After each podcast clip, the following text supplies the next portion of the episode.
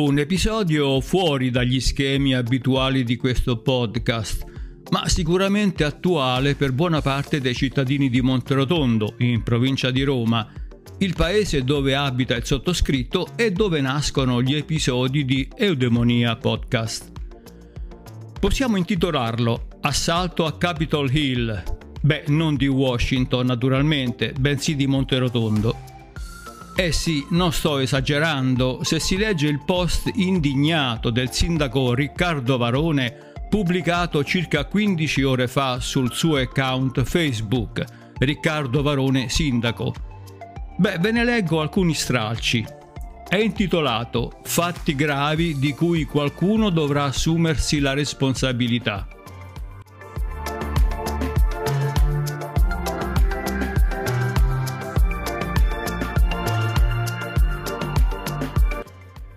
Quel che è accaduto oggi, si riferisce alla data di sabato 25 febbraio, è di una gravità inaudita.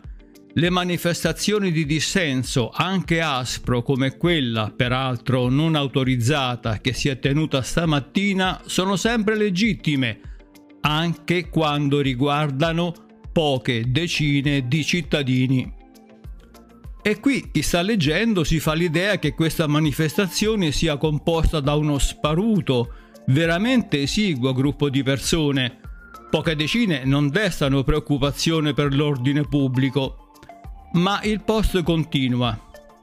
Ma i blocchi stradali, anche a danno di mezzi pubblici e di soccorso, l'irruzione indebita nel palazzo comunale chiuso, l'occupazione violenta di spazi istituzionali, e più avanti le intimidazioni fisiche a una dipendente colpevole, tra virgolette, di essere in servizio sono disgustose, pericolose e inammissibili manifestazioni di violenza antidemocratica.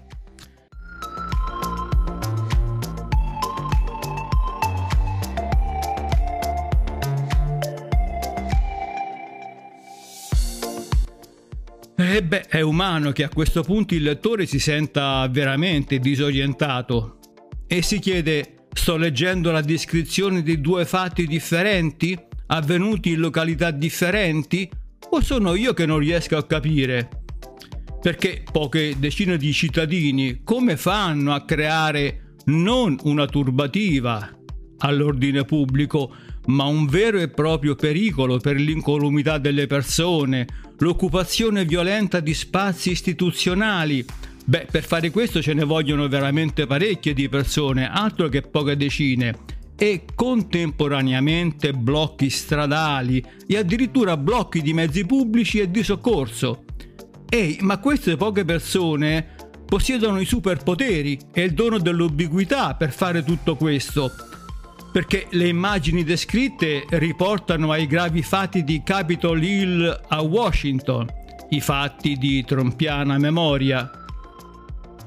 A questo punto però chi non è al corrente dei fatti che stanno turbando questo paese deve sapere che tutto nasce da una delibera e dalla sua attuazione relativa alla istituzione delle cosiddette strisce blu a pagamento, circa 300 posti che saranno attivi dal 1 marzo. Quindi gran parte del centro di Monterotondo passa dalle strisce bianche a quelle blu.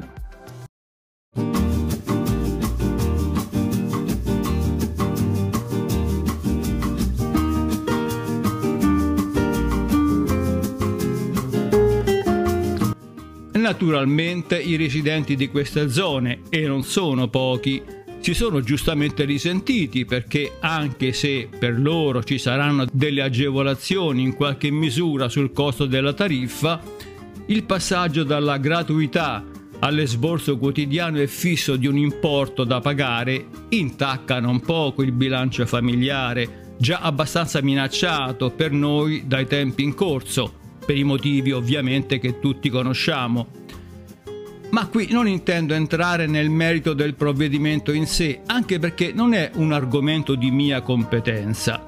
Mi interessa invece soffermarmi, sicuramente per la mia formazione culturale, sulle modalità che stanno prendendo piede in questa vicenda.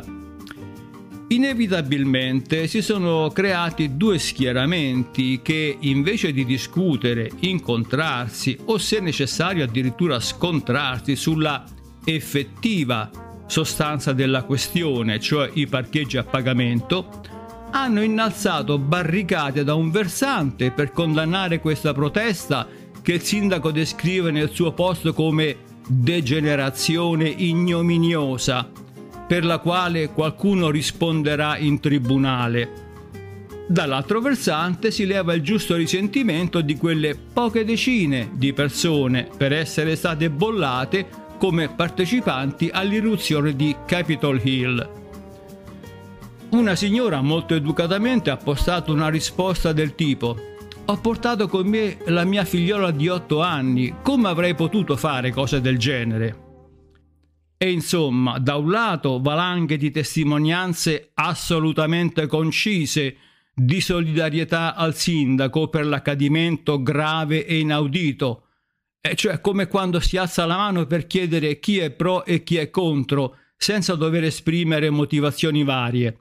E dall'altra parte le risposte, queste sì, discorsive, di chi è stato dipinto come violatore di spazi istituzionali e invece si sente oltraggiato dalle accuse.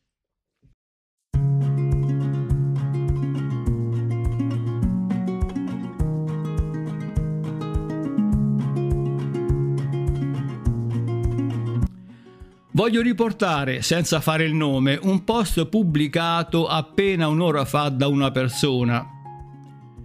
Io non so, sindaco, se lei si rende conto di ciò che sta creando con questo post, dove sono scritte cose per lo più non successe. Sta mettendo all'agonia persone, anziani, mamme, bambini che non hanno fatto niente di tutto ciò che descrive. Li sta facendo insultare da persone che non conoscono i fatti e non conoscono le persone che ieri erano lì, con una calma che neanche in chiesa a momenti si trova. Io non so se ha ricevuto insulti da qualcuno telefonicamente, e se così fosse, magari, doveva risolvere questo in privato, non facendo di tutta un'erba un fascio. Sono scioccata e amareggiata da tutto questo. Spero si faccia chiarezza su tutto anche nei canali ufficiali perché la vera ingiustizia la sta subendo chi voleva solo avere un confronto civile con lei e che non l'hanno proprio vista, ripeto, né lei né nessun altro. Detto questo, potete continuare a inveire contro persone fatti che non conoscete. Beh, poi l'intelligenza è un'altra cosa.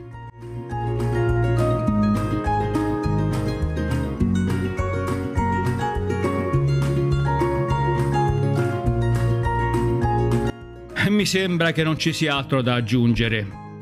Ma, e questo è il punto principale, la questione delle strisce blu dove è andata a finire? Era previsto tutto questo frastuono che ha soffocato un argomento socialmente rilevante come i danni economici che soprattutto la classe meno abbiente dovrà soffrire? Non sono così giovane e ingenuo da non avere qualche dubbio in proposito. E inoltre attraverso i miei studi accademici ho potuto constatare come già anticamente alcune civiltà, come quella indiana, nei dibattimenti e scontri tenuti nei circoli filosofici venivano introdotti degli stratagemmi attraverso i quali, allorché una tesi minacciava di crollare, si cercava di spostare l'oggetto del contenzioso verso una direzione diversa, ma lo si faceva in maniera sapiente, in modo tale che l'avversario che stava per avere il sopravvento non se ne accorgesse e l'altro potesse recuperare il suo svantaggio. Insomma, inavvertitamente e nella foga dello scontro ci si trovava a discutere di tutt'altra cosa. Lo stratagemma si chiamava Purva Paksha in lingua sanscrita. Beh, la politica è la moderna continuazione di quest'arte antica.